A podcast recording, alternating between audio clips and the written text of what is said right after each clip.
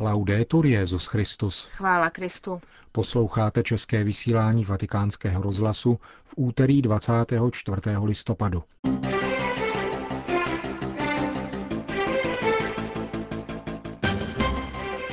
Kardinál Bertone zahajoval akademický rok na Evropské univerzitě v Římě. Větnamská církev zahájila oslavy jubilejního roku své existence. A v závěru pořadu vám přineseme rozhovor s prefektem Kongregace pro katolickou výchovu, kardinálem Grocholevským. Příjemný poslech vám přejí Markéta Šindelářová a Milan Glázer.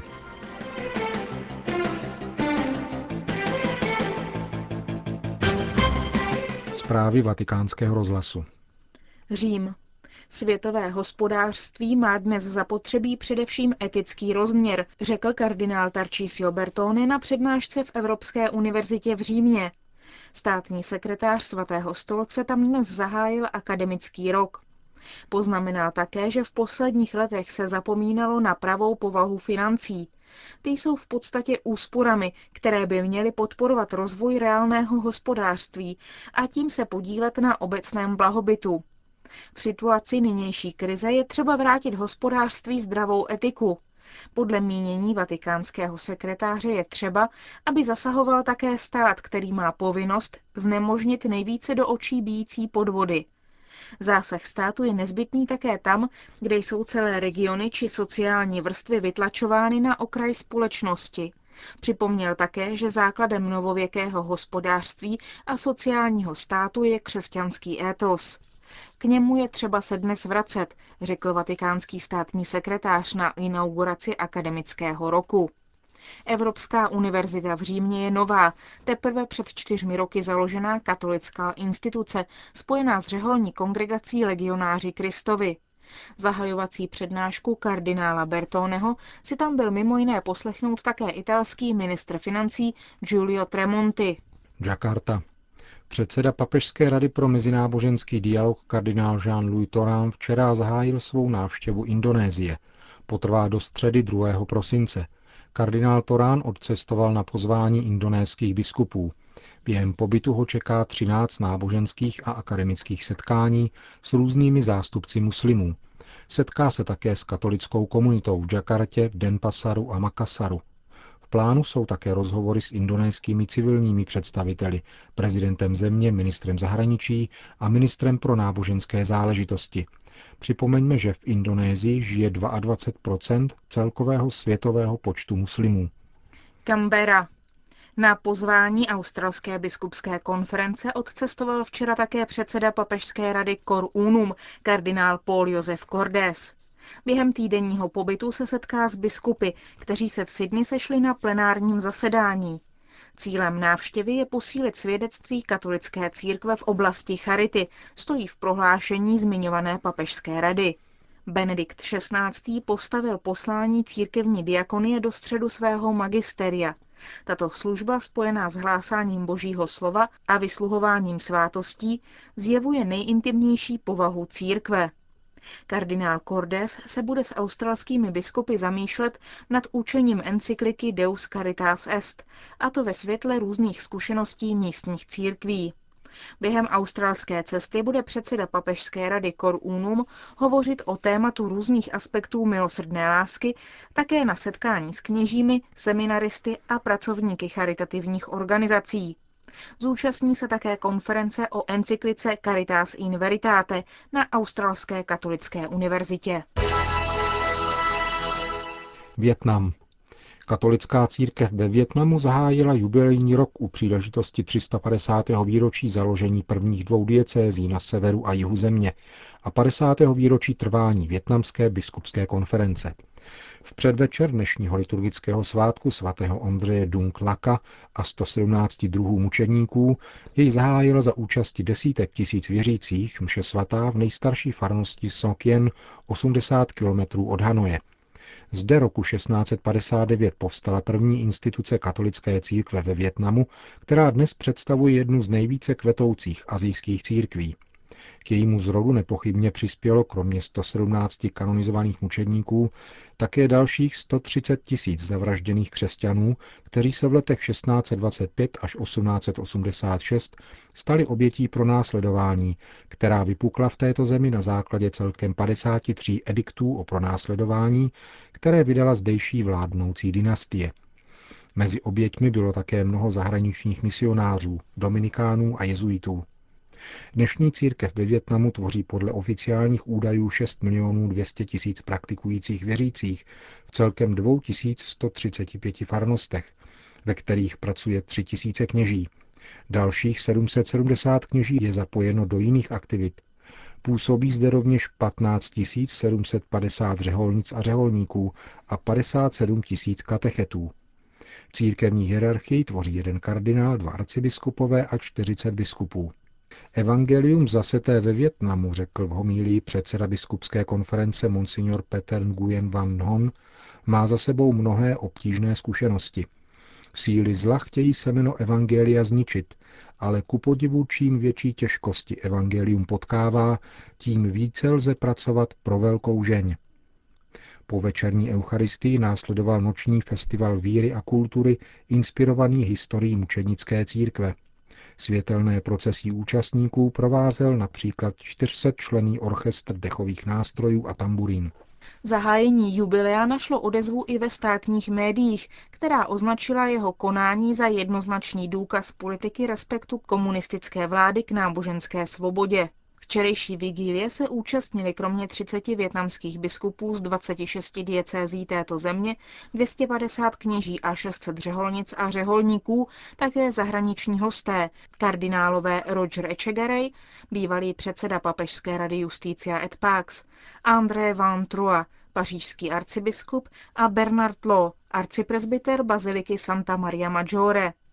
Radost věřících z jubilea umenšila zpráva o rezignaci 57-letého hanojského arcibiskupa Josefa Nguokuat Kieta, který oznámil, že svěřil do rukou svatého otce žádost o odstoupení ze zdravotních důvodů. Neoficiálně je však známo, že hanojský arcibiskup byl k tomuto kroku přinucen, protože odporoval protiprávnímu vyvlastňování pozemků katolické církve komunistickými funkcionáři. Církev ve Větnamu zaznamenala v posledních pěti letech nárůst kněžských povolání o 50% Celkem sedm větnamských seminářů přijalo letos 1349 kandidátů, což je o 427 více než roku 2004. Sdělil to agentuře UCAN sekretář Komise větnamského episkopátu pro klérus a seminaristy Monsignor Josef Do Mang Hung. Ten také řekl, že nárůst zájemců o kněžství začíná místy působit organizační problémy, protože existující kapacity církevních struktur nestačí přijímat všechny. Chybějí také dostatečně připravení pedagogové a formátoři kněžských seminářů. Podobná situace je rovněž v mužských i ženských řeholních řádech a kongregacích, které nestačí přijímat všechny zájemce. Bez zajímavosti není ani to, že větnamská církev posílá misionáře do dalších, nejen azijských zemí. Dokonce i u nás na severu Čech působí tři řeholní sestry z kongregace Cross Lovers, která byla založena roku 1670 ve Větnamu a tvoří téměř pět tisíc sester. Větnamské řeholní sestry působí při základní škole Nativity v Křešicích u Děčína. Filipíny. Biskupové Filipín odsoudili barbarský atentát v Maguindanao, kterému padlo za oběť 46 osob a několik desítek lidí bylo uneseno. Předseda filipínské biskupské konference arcibiskup Angel Lagdameo, kromě apelu na místní vládu, aby jasně odsoudila pachatele tohoto činu, vyjádřil také přání, aby tato bolestná událost přispěla k nastolení trvalého míru pro obyvatele ostrova Mindanao. Příčiny barbarského masakru ještě nejsou známy. Vyšetřovatelé se domnívají, že zločin má politický podtext, protože mezi unesenými jsou místní politici, jejich příznivci a také žurnalisté, kteří sledovali probíhající kampaň před volbami, které se budou konat příští rok. Zločin odsoudili také představitelé islámských obcí. Prezident země vyhlásil ve dvou jižních provinciích Filipín výjimečný stav. Šokovaní obyvatelé regionu ve kterém došlo k vraždě, tvrdí, že útok očekávali. Dosud není znám přesný počet obětí tohoto rozsáhlého atentátu.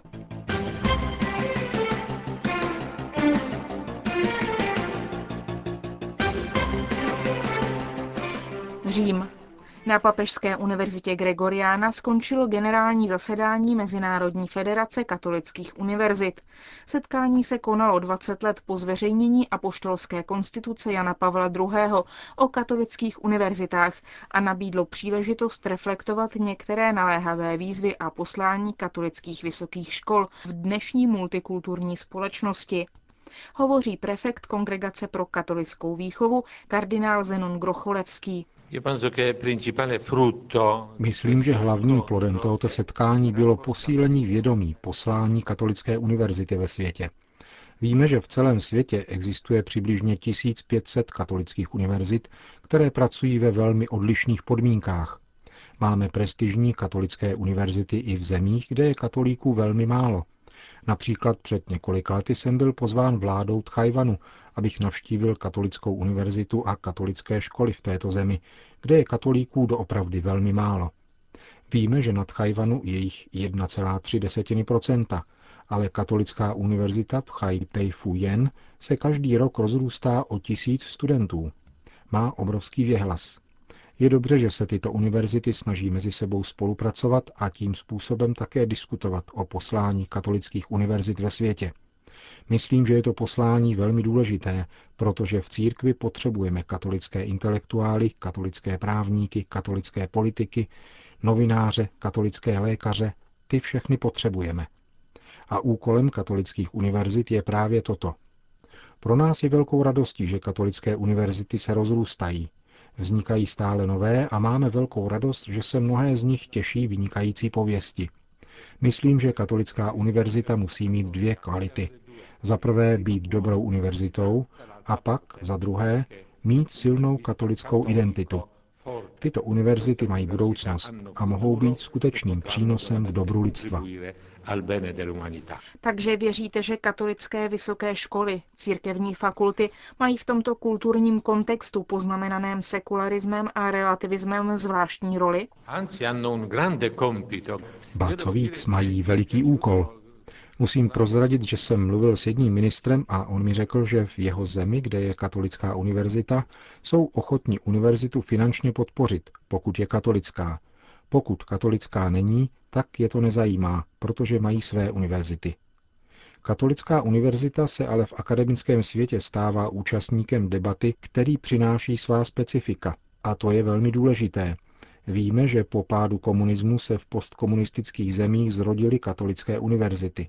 První v Maďarsku a také tam má výbornou pověst, pak na Slovensku a teď doufáme, že by to mohlo být Chorvatsko, kde jsem viděl, že jsou všichni velmi spokojeni, že tu bude specifická univerzita, která chce obohatit debatu na národní úrovni. Jste znepokojen kulturním ovzduším, které se šíří Evropou, například nedávným rozhodnutím Soudu pro lidská práva ve Štrasburku ohledně krucifixů? Já si myslím, že toto rozhodnutí může mít také pozitivní dopad. Viděli jsme tolik reakcí.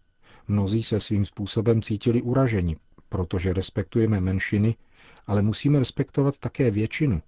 Kříž je symbolem, který nikoho neuráží. Jestli je někdo skutečně otevřen ostatním, jsou to právě ti, kdo uctívají kříž. Tady je velká otevřenost. Celé dějiny Evropy jsou prostoupeny křesťanstvím. Také Francie se prohlašuje za liberální, ale prezident Sarkozy tady v Římě řekl, že Francie má podstatně křesťanské kořeny, které se snaží zhodnotit. Myslím, že tahle záležitost s křížem donutí znovu promýšlet a prohloubit otázku a možná to bude mít pozitivní účinek. E Říká prefekt Kongregace pro katolickou výchovu kardinál Zenon Grocholevský po skončení generálního zasedání Mezinárodní federace katolických univerzit.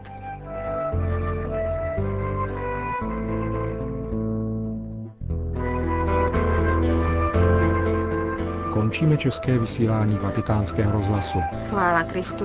Laudetur Jezus Christus.